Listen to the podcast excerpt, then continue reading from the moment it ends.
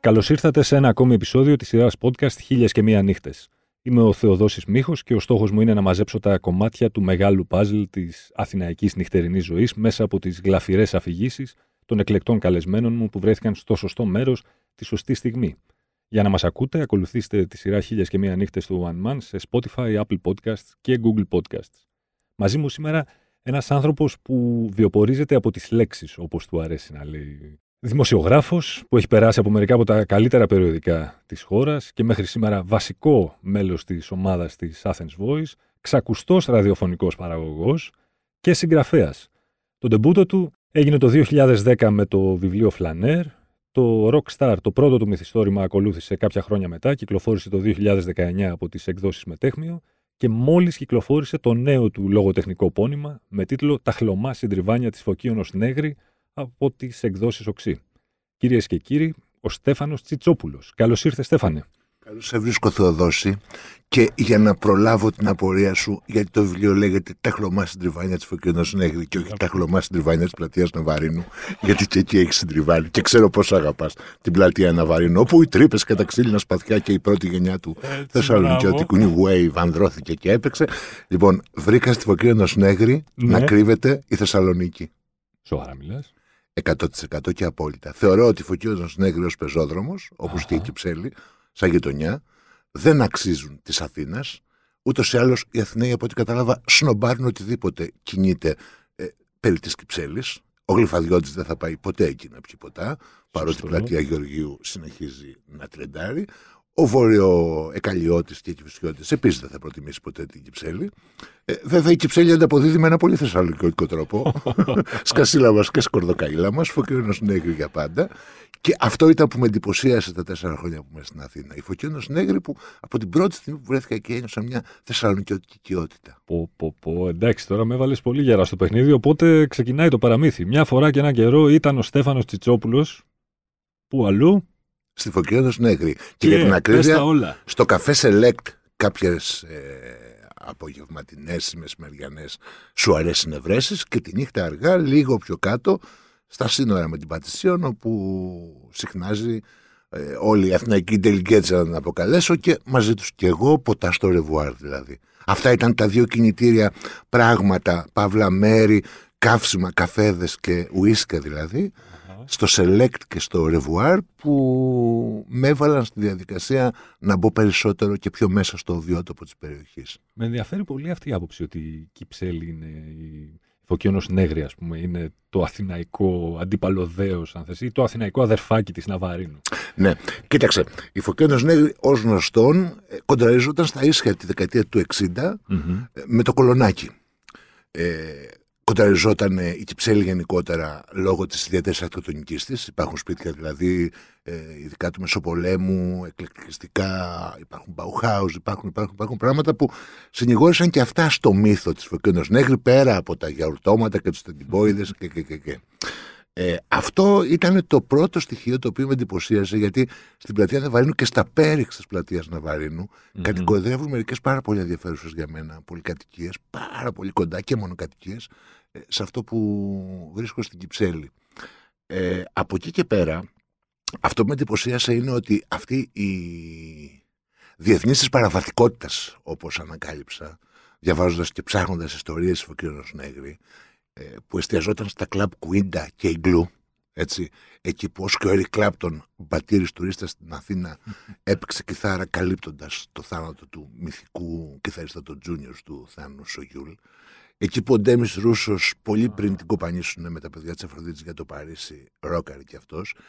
Εκεί που η Judy Garland, όπως ανακάλυψα το χίλια εννιακόσια πενήντα έξι, παρακαλώ, όταν είχε επισκεφτεί την Αθήνα, πέρασε μία εβδομάδα που κάθε βράδυ ήταν θλιμμένη και έσβηνε τον πόνο και τη θλίψη της πάλι στην Κουίντα.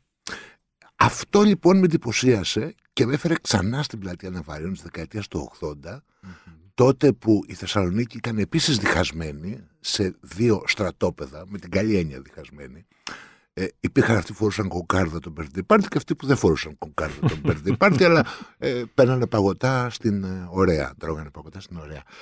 Αυτή η Θεσσαλονίκη λοιπόν, αυτού του ιδιαίτερου του, του γλυκού διχασμού, mm-hmm. που τα Ναβαρίνο επίσης πέφτανε γιαούρτια, διότι εκεί τότε υπήρχαν, όπως εδώ οι Teddy Boys του εξήντα γιαούρτων, στη Θεσσαλονίκη υπήρχε μεγάλη κόντρα των ε, ροκαμπίλο πανκοσαϊκό με τους περίφημους φλόρους.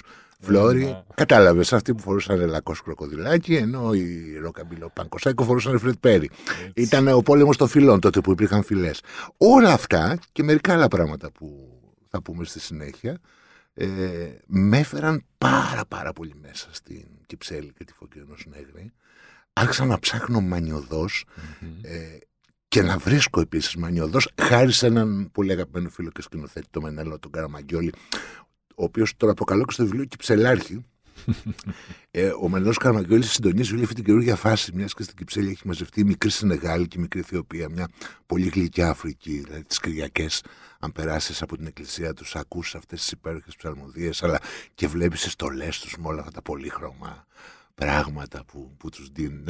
Ο Μενέλαος Καραμαγκιόλης άρχισε να με βοηθάει και να με μοιεί στη μεταφυσική της Φωκίωνος Νέγρη, στο ποτάμι που λένε πως κυλάει ακόμα κάτω από το άγαλμα mm-hmm. του σκύλου και κάτω από τα συντριβάνια, και σε όλα αυτά που συνέβησαν εκεί. Και όταν λέμε εκεί, δεν εννοούμε μόνο τους τεντιμπόιδες. Το μυθιστόρημά μου κάνει μια αναφορά σε μια ευρεία ιστορία. Ήταν από τη μια πλευρά οι τεντιμπόιδες, σαν να λέμε, ξέρω εγώ, Δυτικό Βερολίνο, mm-hmm. και από την άλλη ήταν το Ανατολικό Βερολίνο. Ήταν ο Γκάτσος, ήταν ο Ελίτης, ήταν ο Μίλτος Ακτούρης. Και επίσης πάλι έρχεται η πλατεία Ναβαρίνο, υπό την έννοια ότι ένας από τους αγαπημένους μου ποιητές που τον έβλεπα λίγο πριν πεθάνει, ο Νίκος Αλέξας Λάνογλος, στην πλατεία Ναβαρίνου, στη Φωκίωνος Νέγρη έγραψε ποίηματα, αλλά και δήλωσε ότι πέρασε μερικά από τα πιο ωραία καλοκαίρια της ζωής του. Κατεβαίνοντας μόνιμα στην Αθήνα, εσύ πριν από κάποια χρόνια, τι ήταν αυτό που σε τράβηξε, στην, που σε εγωίτευσε στη νύχτα, ας το πούμε, της Αθήνας? Κοίταξε, ε, κατέβηκα μόνιμα στην Αθήνα πριν από τρία χρόνια. Αυτό δεν σημαίνει ότι δεν κατέβαινα συνεχώς δύο φορές το μήνα. Προφανώς. Μάλιστα, δύο από τις κεντρικές ηρωίδες ε, του βιβλίου μου, στα νιάτα τους πηγαίναν στο πάρτι που έκανε το pop τις Κυριακές, τα κοκτέιλ πάρτι. Ε, έπιναν τα ποτά τους, δηλαδή ακόμα μικρότερες, στο Hilton, πίσω από το Hilton, που ήταν το κλαμπ Νονέιμ. Mm-hmm. Λοιπόν, αυτό το οποίο με εγωίτευσε στην Αθηναϊκή νύχτα είναι κάτι το οποίο δεν υπάρχει στη νύχτα της Θεσσαλονίκης. Mm-hmm. Η νύχτα της Θεσσαλονίκης είναι πάρα πολύ συμπυκνωμένη. Όπως είναι mm-hmm. και όλη η Θεσσαλονίκη, όλα κινούνται πέριξ του κέντρου. Αυτό που μου άρεσε, ας πούμε, στην Αθηναϊκή νύχτα ήταν ένας φίλος μου μου είπε: Θα σε πάω σε ένα φοβερό μπαρ στο ελληνικό. Μάλλον μου είπε: Θα σε πάω σε ένα φοβερό μπαρ στα Σούρμενα. Λέω: Ποια είναι τα Σούρμενα? Μου λέει: Έτσι λένε οι κάτοικοι του ελληνικού. Το ελληνικό πριν γίνει ελληνικό, τα Σούρμενα. Και του λέω: Γιατί να πάμε τρίτη βράδυ σε αυτό το μπαρ? Γιατί μου λέει: Κάνει ένα φοβερό πάρτι, σατανισμός και γάτες. Και όντως πηγαίνω σε ένα μπαρ στα Σούρμενα τρίτη βράδυ και εντυπωσιάζομαι. Λοιπόν, αυτό με εντυπωσίασε στην Αθηναϊκή νύχτα, ότι είναι πιο αποκεντρωμένη. Yeah. Πέρα από το τουριστικό κέντρο που είναι υπέροχα, εντάξει, υπάρχουν φοβερά μαγαζιά και ωραίες μουσικές. Μου αρέσει πολύ η αποκέντρωση της Αθήνας. Δηλαδή τώρα τα Σούρμενα, στη γειτονιά σου, τα Πετράλωνα, ας πούμε. Θυμάμαι, με πήγε ένας άλλος φίλος μου σε ένα μαγαζί που έχει να κάνει με ένα πουλί τρυποκάριδος, δρυκολάπτης. Απέναντι είναι πολλά θέατρα. Ah. Το, το μαγαζί βέβαια δεν, έχει ένα ξένο όνομα, δεν, δεν μπορώ να το θυμηθώ. Okay. Ε, αποκεντρωμένη Αθηναϊκή νύχτα. Μάλιστα. Και εκεί εντυπωσιάστηκα για άλλη μια φορά από την Κυψέλη, όταν στα πέριξ της πλατείας Γεωργίου mm-hmm. ανακάλυψα επίσης μαγαζιά που στην ουσία μου τεκμηρίωσαν μια άποψη που είχα, ότι λόγω της κρίσης επιτέλους οι Αθηναίοι άρχισαν να παρτάνουν στη γειτονιά τους. Σωστός. Αυτό ήταν ένα από τα καλά. Όσο καλό μπορούμε να πούμε, μπορεί να κάνει μια κρίση που διέλυσε το σύμπαν, έτσι, αλλά mm-hmm. ένα από τα καλά ήταν το pride της γειτονιάς. Για να επιστρέψω στην Κυψέλη, αυτό το pride των Κυψελιωτών ήταν που με μάγεψε και μου θύμισε ξανά τη Θεσσαλονίκη. Mm-hmm. Σαλόνικα και Κυψελάρα για πάντα. Γιατί έχω την εντύπωση ότι η Αθήνα δεν είναι μια πόλη με ενιαία αυτοσυναίσθηση, που λέει ναι. και ο φίλος μου ο Γιώργος Καμπαρδόνης. Στη Θεσσαλονίκη γνωρίζεις καλά, μπορείς να μένεις δυτικά στον Εύωσμο, στο Κορδελιό ή στην φασίζουσα Ηλιούπολη των ημερών. Mm-hmm.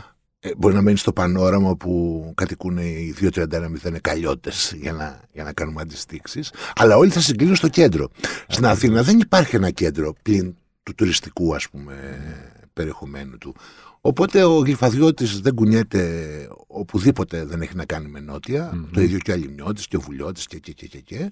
Ο Βόρειος δεν κατεβαίνει κάτω από την Κατεχάκη. Mm-hmm. Αυτό ήταν που με εντυπωσίασε με τους κυψελιώτες, οι οποίοι όμως, από ό,τι έμαθα, δεν περιμέναν την κρίση για να προασπίζονται το πράι της γειτονιάς. Ανακάλυψα εξαιρετικά μαγαζιά.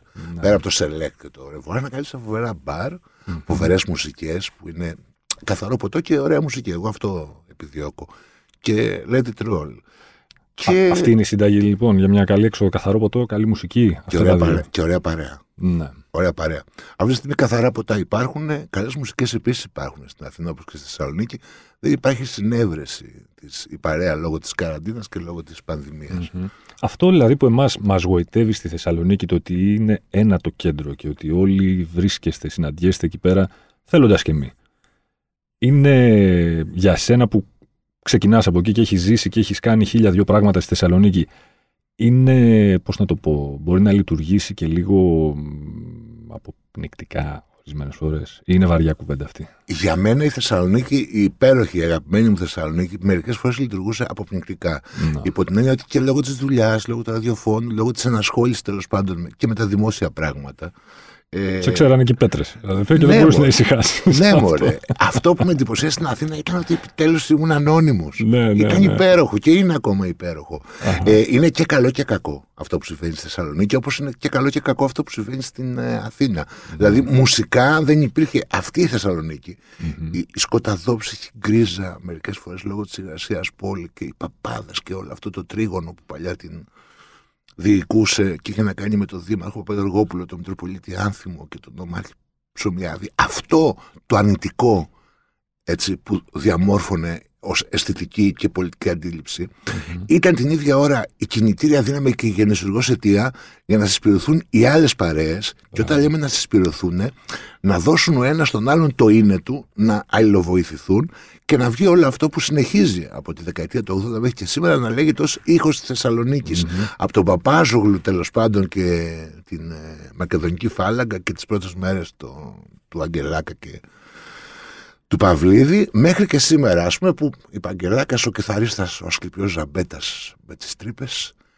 Άκουσα το φοβερό δίσκο με τους συγχώρους στην καινούργια του μπάντα, με ντράμερ τον Αποστολάκη, τον Blues Wire και τραγουδιστή τον Νόμι και τον Sleeping Pillow και κάποτε μέλος των Universal Trilogy. Αυτές, αυτές οι συνευρέσεις που συμβαίνουν ακριβώς επειδή η πόλη είναι συμπυκνωμένη και έχει συγκεκριμένα δέκα καλαστέκια, κάνει τους πάντες να μιλάνε με τους πάντες και όταν έρθει η ώρα σφυράς κλέφτηκα, βοηθάτε και κανένας δεν αρνείται. Αυτό είναι κάτι αρνητικό για τους Αθηναίους μουσικούς, νομίζω. Ακριβώς. Νομίζω εδώ οι σχέσεις είναι λίγο πιο ανταγωνιστικές. Παίζει, παίζει υποθέτω κάποιο χρηματικό έπαθλο ή τουλάχιστον μεγαλύτερα χρήματα από ό,τι υπάρχουν στη Θεσσαλονίκη mm-hmm. και παίζει ένας ανταγωνισμός ε, ξέρεις, πολύ φαλικός για το ποιος έχει το μεγαλύτερο ακόρντο. Ποια πόλη κοιμάται λιγότερο, η Αθήνα ή η Θεσσαλονίκη? Ε, η Αθήνα κοιμάται λιγότερο, νομίζω. Λιγότερο. Ε. Ναι, ναι. Είναι μύθος ότι στη Θεσσαλονίκη το πάρτι δεν το είναι ποτέ. Εγώ γιατί στη Θεσσαλονίκη όταν ανεβαίνω, βγαίνω το μεσημέρι να πιω ένα τσίπουρο και γυρίζω με τα γυαλιά ηλίου την άλλη μέρα. Πρώτα απ' όλα γιατί ξέρω ότι είσαι βολιώτης. Οπότε τσιπουράζεις τα ζεστόλα. Και επίσης βγαίνεις με γυαλιά ηλίου. Έχω την εντύπωση γιατί πας σε πολύ συγκεκριμένα μαγαζιά. Δηλαδή το Residence, ναι. όπου και εγώ κατοικοεδρεύω. Είναι αμαρτία να φύγεις πριν τις έξι και μισή εφτά παρατέταρτα το πρωί. Λοιπόν. Ε, η και... Αθήνα λες ότι κοιμάται λιγότερο όμως. Η ε. Αθήνα νομίζω ναι, κοιμάται λιγότερο. Ενώ δεν θα έπρεπε. Δεν θα έπρεπε. Σε αυτό εμείς οι Θεσσαλονικοί σε δύο πράγματα νομίζω διαπρέπουμε. Στο τι ώρα είναι, έλα μου, εντάξει, τι βιάζεσαι. Ναι, αυτό. Και το δεύτερο είναι, και μου έχει βγει αυτό το θεσσαλονικιώτικο στην ε, Αθήνα, ότι κοπροσκυλιάζουμε αριστο... αριστοκρατικά όμως. Δηλαδή μπορεί να βρισκόμαστε στο Κολονάκι, στο Φίλιο και να πέσει ένα τηλέφωνο, σε... για μένα μιλάω. Και ένας αγαπημένος μου φίλος να με καλεί να πιω ένα ποτό, τι να σου πω τώρα, στο σατανισμός και γάτες, στα Σούρμενα. Δεν έχω πρόβλημα να πάω.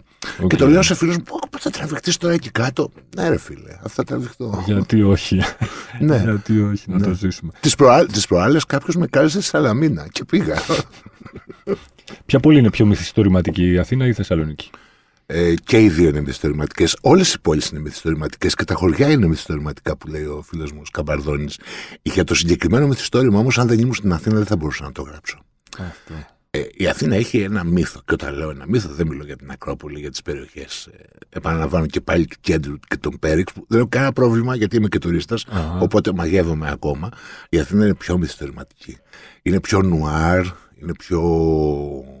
Φιλολογικά επίσης ενδιαφέρουσα, γιατί για να επιστρέψω στα χλωμά συντριβάνια της Φωκίωνος Νέγρη, σούπα για τον Κάτσο, σούπα για τον Ελίτη, σούπα για τον Σαχτούρη. Ε, ανακάλυψα, ας πούμε, ως και Νόρμαν Μέιλερ όταν είχε έρθει στην Αθήνα. Είχε πιει καφέ στο Φλόκα που δεν υπάρχει πια της Φωκίωνος Νέγρη.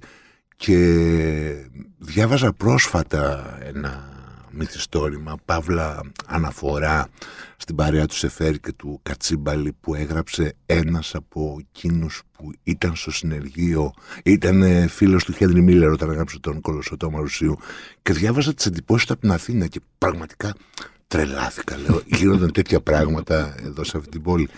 Ίσως βέβαια μιλάει και το ότι Θεσσαλονίκη την ξέρω απ' έξω είναι καλωτά. Αυτό ναι, κατά πάσα πιθανότητα θα παίζει. Θα παίζει το ρόλο. Τα χρόνια που είσαι στην Αθήνα όμως έχεις βγάλει δύο βιβλία, έτσι. Άρα σε κάθε περίπτωση θα έχεις ένα soft spot για αυτή την πόλη στους αιώνες των αιώνων να μείνει. Θα τη θυμάμαι με τον καλύτερο τρόπο. Δηλαδή, σκέψω ότι μπορούσα να βγάλω δεκαδύο βιβλία στη Θεσσαλονίκη. Mm-hmm. Αλλά δεν προλαβαίνεις από τα ποτά, από τα ξενύχτια, από το να πηγαίνεις στις συναυλίες και από το να διαβάζεις. Γιατί εγώ διαβάζω ακόμα πολύ. Στην Αθήνα με βοήθησε πάρα πολύ και η καραντίνα, βέβαια, για να βγάλω το δεύτερο μυθιστόρημα. Ήταν ο μόνος τρόπος για να μην λαλήσω. Ναι. Ε... Ως κάποιος που έχει διαβάσει χιλιάδες βιβλία, έχεις ακούσει ε, εκατοντάδες χιλιάδες ώρες μουσική, χωμένος βαθιά μέσα στο σύμπαν της τέχνης, είτε είναι λογοτεχνικό, είτε μουσικό, είτε εικαστικό, το... τώρα που το ζεις από μέσα, ως συγγραφέας πια, ως δημιουργός τέχνης και εσύ, πέρα από τα δημοσιογραφικά και όλα αυτά, ας πούμε ότι η τέχνη είναι το να γράφεις λογοτεχνία. Το μύθο του καταραμένου συγγραφέα τον αγόρασες καθόλου για τον εαυτό σου? Όχι ρε, όχι, ε. Πλάκα κάνεις. Και όπως έλεγε ένας φίλος μου, ο οποίος με ειρωνεύονταν, εντάξει, ακούς όλους τους καταραμένους ποιητές και όλους τους καταραμένους μουσικούς, αλλά με τη φοβία που έχεις για τα τσιπήματα και τις βελόνες, δεν θα γίνεις ποτέ λουρίντα, αγοράκι μου. Λοιπόν, όχι, όχι. Ε... Το μύθο του Μπουκόφσκι που σέρνεται στα μπαρ. Αυτό, ναι, όλη αυτή την. Το μύθο του Βερλέν και του Μποντλέρ και του Ρεμπό που πίνουν αψέντη. Ναι, και μετά γυρνάνε και γράφουν αριστουργήματα στο σπίτι τους. Πόσο απέχει αυτό από την πραγματικότητα ενός συγγραφέα το δύο χιλιάδες είκοσι ένα στην Αθήνα, του, του συγκεκριμένου συγγραφέα? Κοίταξε, εγώ σαν συγγραφέας έχω πάντα μια, ας την πούμε, δημοσιογραφική ματιά, υπό την έννοια ότι μου αρέσει να μπαίνω μέσα σε βιότοπους. Mm-hmm. Δηλαδή, αν ήμουν στο σι μπι τζι μπι στη Νέα Υόρκη, έτσι, δεν θα πήγαινα ποτέ στην τουαλέτα όπου πηγαίνανε όλοι οι υπόλοιποι. Ε, ούτε θα έπαιρνα αυτά που έπαιρναν, υποθέτω, κάποιοι από τους θρύλους μου. Ας πούμε, ο Ίγκη, mm-hmm. όταν φιλοξενήθηκε εκεί μετά τη διάλυση των Στούτζες. Ε, από την άλλη, αγαπώ πάρα πολύ το περιθώριο, την, τη γλυκιά παραβατικότητα. Να είμαι ξεκάθαρος. Mm-hmm. Ε, και έχω ένα απίστευτο σεβασμό στους ανθρώπους που αυτοκαταστρέφονται συνειδητά. Εγώ ποτέ δεν ήμουν τέτοιος, αλλά εκτροχιαζόμουν εντελώς εγκεφαλικά. Δηλαδή, όταν άκουγα τους Velvet, ήμουν το αγόρι, hey, what boy, what you doing, mm-hmm. αυτά. Ήμουν στη Lexington, παρότι τους άκουγα στην Ξάνθη, αλλά έλεγα εντάξει, δεν μπορεί, θα είναι πολύ ωραία η Νέα Υόρκη. Ε, παραμυθιαζόμουν και νομίζω ότι όλη η τέχνη είναι μεγάλο παραμύθι. Κάποιοι βέβαια καίγονται. Κάποιοι καίγονται. Ναι. Είναι μια. Μια λεπτή κόκκινη γραμμή που δεν πρέπει να περάσεις. Κοίταξε, Θεοδόση, επειδή νομίζω ότι και εσύ αγαπάς τον Iggy Pop. Θυμάμαι ότι όταν τον είχα συναντήσει στη Θεσσαλονίκη mm-hmm. ε, και τον ρώτησα πώς νιώθεις όταν ο κόσμος κάτω στη σκηνή εξακολουθεί και επιμένει να σε δει να κυλιάσει τα γυαλιά, μου είπε ο Iggy Pop ε, με, με, με, με φοβερή σοφία ζωής, νομίζω ήταν αυτή. Αυτά τα έκανα τότε που ήμουν αμένο Iggy Pop, αλλά ένας άλλος Iggy Pop. Mm. Επίσης όλος αυτός ο κόσμος, λέει, του θεάματος, που θέλει από το είδωλό του, το μουσικό, να κάνει όλα αυτά που αυτός δεν τολμά να κάνει, mm-hmm. έτσι. Για μένα, λέει, είναι η μεγάλη μάστιγα της τέχνης, είπε ο Iggy. Mm-hmm. Αν θέλετε κάντε το, αν τολμείτε, αν μπορείτε. Αλλά μην ζητάτε από μένα να κάνω πράγματα που δεν αποκήρυσε τον εαυτό του στην ουσία. Απλά στη συγκεκριμένη φάση του ήταν τέτοιος. Μεγάλωσε ο άνθρωπος. Μεγάλωσε και μυαλό δεν έβαλε. Έβαλε όσο έπρεπε. Και γαλλικά δεν έμαθε. Και γαλλικά δεν έμαθε, ενώ προσπαθεί. Είναι ξεμυαλίστρα η Αθήνα για ένα συγγραφέα. Δηλαδή, έπιασε τον εαυτό σου να θες να γράψεις, αλλά να σε φωνάζουν κάπου και να ξεμυαλίζεσαι και να βγαίνεις έξω να αλωνίζεις. Όχι, ευτυχώς με βοήθησε η καραντίνα.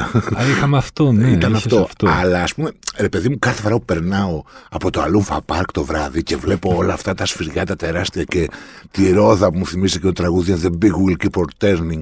Λοιπόν, λέω πω πω, θα μπορούσα να γράψω μια νουβέλα εκατόν είκοσι με εκατόν πενήντα σελίδες, για ένα συμβάν που διαδραματίζεται σε αυτό το Luna Park, γιατί στο μυαλό μου έρχονται όλα τα thriller με τα Luna Park τα αμερικάνικα, όπου μπαίνουν χαρούμενοι με popcorn να πάνε στο τρενάκι του τρόμου και βγαίνει πριόνι, βγαίνει χασάπακλας.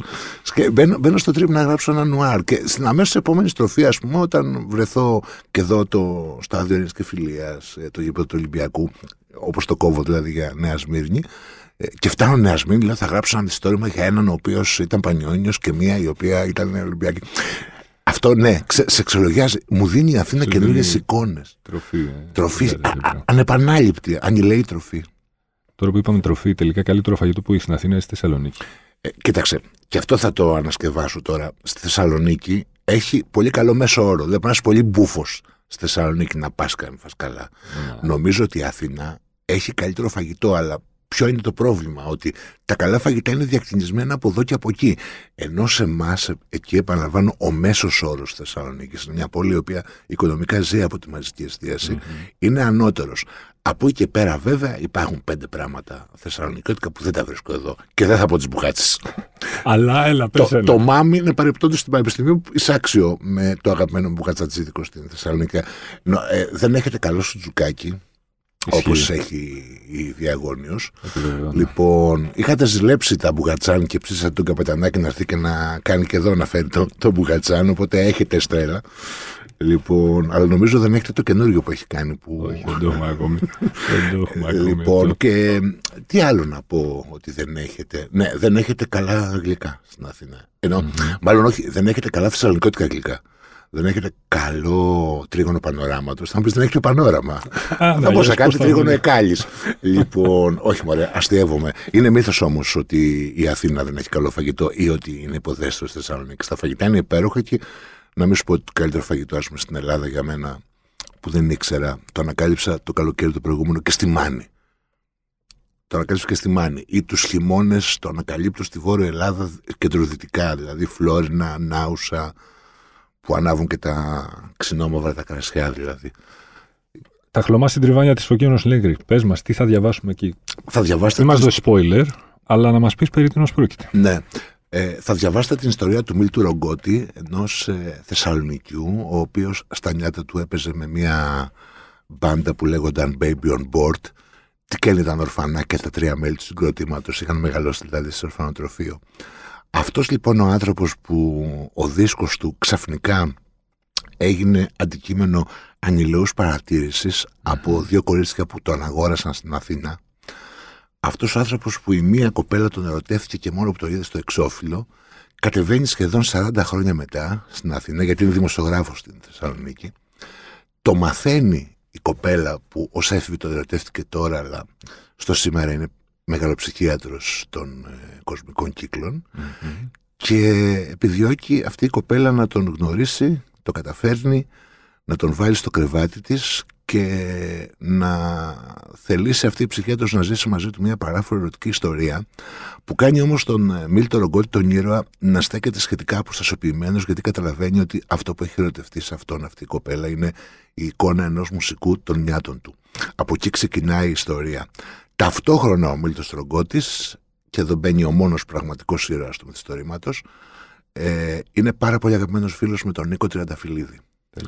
Τον ε, εκλειπώντα, τον αγαπημένο Νίκο, ο οποίος δεν μπορείς να οριστεί, ήταν σκηνοθέτης, ραδιοφωνικός παραγωγός, ε, επαγγελματίας, ε, καφενόβιος, δεινός ουρισκάκιας, παραμυθάς μεγάλος. Ο, ο Νίκος Τριανταφυλλίδης λοιπόν μοιεί τον ήρωά μου, τον Μίλτο Ρογκότη, το Θεσσαλονικιό επαναλαμβάνω Μίλτο Ρογκότη, στη Φωκίωνος Νέγρη, mm-hmm. σε όλη τη μεταφυσική του μέρους. Ο ήρωάς μου αντιστέκεται στεναρά, λέει στον ε, Τριανταφυλλίδη, μα είναι δυνατόν να μου μιλάς για αυτή την τρύπα που λέγεται το Ρεβουάρ όταν επάνω στη Θεσσαλονίκη έχουμε τα καλύτερα μπαρ. Λοιπόν, μα είναι δυνατόν να μου μιλάς για τι άνθησε εδώ στη Φωκίωνος Νέγρη όταν το μόνο που βλέπω τώρα είναι μετανάστες να αντιλάρουν πράγματα, μια κακοφωτισμένη και επικίνδυνη κυψέλη που όλα γλιστράνε από τα περιτώματα των σκύλων. Πού τα βλέπεις όλα αυτά? Ο Τριανταφυλλίδης όμως, χάρη στο μεταφυσικό του βλέμμα και χάρη σε μια στρογή που δείχνει στον ε, Θεσσαλονικιό, αρχίζει και τον βάζει σιγά σιγά μέσα στη Φωκίωνος Νέγρη.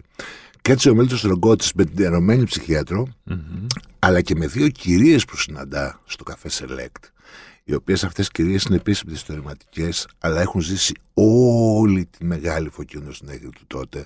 Ήτανε μικρές rock'n'rollers, ήτανε γλυκές χίπισες, ήτανε μέσα σε όλο αυτό το περίγυρο της παραβατικής δεκαετίας του εξήντα. Αυτές οι δύο κυρίες που στα μάτια του ήρωα δείχνει να κρύβουν και πολλά άλλα μυστικά πέρα από αυτά που του αποκαλύπτουν, γίνονται η πυλωρή του mm. για, για αυτόν τον κόσμο. Είναι μια ερωτική ιστορία, σε δύο ερωτικές ιστορίες μάλλον, γιατί είναι οι ερωτικές ιστορίες των δύο κυριών με δύο αγόρια που κανείς μας δεν ξέρει τι έγινε, mm-hmm. μέχρι να διαβάσετε φυσικά το βιβλίο, και είναι η ερωτική ιστορία του Μίλτου Ρογκότη με την ψυχίατρο, και την ίδια ώρα είναι η μεγάλη έρευνα που κάνει ο Μίλτος Ρογκότης, που ψάχνει στην Αθήνα μια καινούργια ταυτότητα, όπως ο Τζακ Νίκολσον στο επάγγελμα ρεπόρτερ του Αντωνιώνη, και τελικά όσο και αν προσπαθήσεις να αλλάξεις ταυτότητα ή δανειστεί το χαρακτήρα ενός άλλου, όπως είπε και ο Αντωνιώνη, πάλι θα σε βρει. Και ο πόνος και ο τρόμος και ο φόβος. Δεν τη γλιτώνεις με τίποτα. Ναι. Αυτό είναι αυτά. Μυθιστόρημα που είναι λίγο Αντωνιώνη. Είχα πολύ στο μυαλό μου τον Κοντάρ και την Ανά Καρίνα όταν το ξεκίνησα. Έπαιζε πρώτη είδηση ο θάνατος της Ανά Καρίνας. Mm-hmm. Είχα πολύ κοντά την περιφρόνηση στο μυαλό μου. Είναι ένα μυθιστόρημα επίσης φόρος τιμής στον Νίκο Τριανταφυλλίδη, ο οποίος μπαίνει και βγαίνει στα κεφάλαια. Επίσης είναι επιστημονικής φαντασίας, υπό την έννοια ότι υπάρχουν κάποιες ενότητες όπου, προσπαθώντας να τεκμηριώσω πότε δημιουργείται η συλλογική της Κυψέλης, βρήκα ένα έβριμα mm-hmm. ότι το Star Trek, οι ήρωες του Star Trek δηλαδή, διακτηνίζονται στην Αθήνα, παρότι όλα αυτά συμβαίνουν σε ένα στούντιο στο Hollywood. Έχεις και sci-fi δηλαδή. Έχω sci-fi, έχω νουάρ, ατμόσφαιρα, και έχω κάτι που νομίζω ότι εσένα ειδικά και τον Καλοφολιά, να Αλέξη, θα σας κάνει νομίζω να συγκινηθείτε. Έχω ένα κάψιμο στο γράψιμο, αλλά Hunter Thompson, δηλαδή αυτό oh. το βιωματικό του Hunter. Μπαίνω στο θέμα και γίνομαι το θέμα. Τελείο. Είναι κάτι που ενδιαφέρει πολύ τον ήρωα μου, τον Μίλτο Ρογκότη. Λοιπόν, ως κάποιος που έχει ακούσει, όπως είπα και πριν, χιλιάδες ώρες μουσική, έχεις παίξει άπειρα τραγούδια είτε σε μπάρ είτε στο ραδιόφωνο, ποιο είναι το τραγούδι που με το που θα μπει είσαι σε ένα μπάρ και το βάζει ο ντι τζέι και δεν μπορείς με τίποτα να ελέγξεις τον εαυτό σου και θα αρχίσεις να φωνάζεις, να πίνεις, να κερνάς, να κάνεις, να ράνεις ένα τραγούδι που ξέρεις ότι με τη μία λύνει κάθε σου άμυνα και εκτοξεύεσαι στο σύμπαν. Λοιπόν, θα σου πω τι μου κάνει ένας πολύ αγαπημένος μου ντι τζέι, ο οποίος παίζει και στο Residence στη Θεσσαλονίκη, και κάθε φορά που πάω, αν προλάβω στο ξεκίνημα, θα βάλει το Teenage Kicks των oh. Undertones. Ε, κάπου προς τη μέση βάζει Television Personality στο Part-Time Punks και το τελειώνει πάντα το πρόγραμμά του, μα πάντα, και γι' αυτό ξενυχτάω, γιατί περιμένω εκείνο τραγούδι για να πιω το τελευταίο ποτό. Λοιπόν, I can sleep for a thousand years. Βέβαια, oh. τα δεκτά, το Venus and Fairs. Στην εκτέλεση που την αφήνει την Αργόση, τα οκτώ λεπτά. Αυτά είναι τρία τραγούδια, αλλά δεν ξέρω, μπορώ να εξτασιαστώ με οτιδήποτε παραπέμπει σε μουσικάρα που αυτός που ερμηνεύει βγάζει ψυχή. Δηλαδή, μπορεί να γίνω αεροπλάνο να ακούσω τον Born Sleepy, τον Underworld. Mm. Αυτό λάκερ, λάκερ. Και την ίδια ώρα, για να μην το κάνουμε μόνο ξενομανές που λέει και η μαμά μου, ας πούμε. Λοιπόν, μπορώ να εκστασιαστώ αν ακούσω, τι να σου πω, Λένα Πλάτωνος, ε, τα μαγικά μας τα Blue Jean, ή μπορώ να απογειωθώ να, αν ακούσω ε, τα Μωρά στη Φωτιά, που ξανά επανα, επαναδούλεψαν ένα μεγάλο κομμάτι του, του υλικού τους, το Παυσίπονο, ας πούμε. Γενικά mm, εκστασιάζομαι με τη μουσική. Μετά από ένα μεγάλο πάρτι, μετά από ένα μεγάλο ξενύχτιο που έχεις βγει, εις γυρίσεις σπίτι, ξυπνάς την άλλη μέρα, το κεφάλι σου είναι λίγο σαν ε, ταμπούρλο, το στομάχι σου είναι σαν πλυντήριο στην δέκατη όγδοη πλήση. Τι μουσική βάζεις για να γαλινέψεις, να ηρεμήσεις, για να, ξέρεις, να, να ξεκινήσει κάπως η μέρα? Να την Ένα άλυψεις. Τραγούδι στο repeat, το Please Please Let Me Get What I Want από Smith, από Morrissey, mm-hmm. και οτιδήποτε έχει να κάνει με τον Brian Eno, με μια ιδιαίτερη έφεση και αγάπη στο Music for Airports, υπό την έννοια ότι ξυπνάς, όπως με περιγράψες, σε χάλια ή σε πλυντήριο που κουδουνίζεις, αλλά περιμένεις να κουλάρεις και ονειρεύεσαι το επόμενο ταξίδι. Και τι τρως για να στρώσεις το στομάχι σου? Ποια είναι η γιατριά η δικιά σου, του Στέφανου Τσιτσόπουλου, για hangover? Ε, στην ε, Αθήνα ανακάλυψα τους κουλουράδες, οι οποίοι μου φαίνονται πολύ ενδιαφέροντες. Σαλονικιός μιλάει για κουλούρια στη Θεσσαλονίκη. Ε, στην δηλαδή, Αθήνα είμαι. Σκάνδαλο. Σκάνδαλο. Στην ε, Θεσσαλονίκη δεν ξέρω. Πάλι ένα κουλούρι, αλλά σχέτο. Ακριβώς επειδή είμαι στην Αθήνα, από τους κουλουράδες παίρνω με διάφορες γεμίσεις. Ενώ στη Θεσσαλονίκη θα είναι σφινάκι, ρε παιδί μου. Το, το, το κανονικό κουλούρι δηλαδή. Στέφανος Τσιτσόπουλος, κυρίες και κύριοι, Γίγας. Τα χλωμά συντριβάνια της Φωκίωνος Νέγρη, κυκλοφορεί το βιβλίο από τις εκδόσεις Οξύ, με ένα φανταστικό εξώφυλλο, να το πούμε γι' αυτό. Εντάξει, είναι ο φανταστικός Πάρης Κούτσικος, ο οποίος ήταν ε, το βιβλίο Ε, μέσα έχει τριάντα επτά πίνακες ζωγραφικής έργα, γιατί το εικονογράφησε ένας πολύ αγαπημένος μου φίλος ζωγράφος, ο Ανδρέας Κοντέλης. Αλλά ο Πάρης Κούτσικος, ο οποίος το επιμελήθηκε όλο, είπε: μπορώ να διαλέξω το εξώφυλλο, γιατί η Φωκίωνος Νέγρης είναι συναισθηματικά για μένα, αλλά και για τον εκδότη, τον Νίκο τον Χατζόπουλο, τον Οξύ, είναι τόπος βαρύτητας ιδιαίτερης. Και του είπα: κάνω ό,τι θες. Σχεδίασα γραμματοσυρά στο χέρι και έβαλε το σκύλο. Με το που το είδα, είπα: είναι αδύνατον να μην να είναι αυτό είναι το εξώφυλλο. Ένας σκύλος που κοιτάει τα συντριβάνια που είναι πολύ στο βάθος. Καταπληκτικά. Ευχαριστώ για την παρέα, Στέφανη, και για τις τόσο ωραίες ιστορίες. Εγώ για την τιμή και την πρωινή που σ' ακούω, αλλά και την τωρινή που το συζητάμε από κοντά. Να, ένα κακό της Αθήνας. Είδες. Ότι στη Θεσσαλονίκη ενταμώνουν όλοι. Όλοι. Ανά πάσα στιγμή. Ενώ εδώ πρέπει να βγούμε ραντεβού. Έτσι πάει. Ευχαριστώ για την παρέα, λοιπόν, Στέφανη. Μην ξεχνάτε εσείς ότι για να μην χάνετε επεισόδιο, αρκεί να βρείτε και να κάνετε subscribe στη σειρά podcast του One Man Χίλιες και Μία Νύχτες με τον Θεοδόση Μίχο σε Spotify, Apple Podcast και Google Podcast. Ραντεβού την ίδια ώρα, στο ίδιο μέρος, την άλλη Πέμπτη.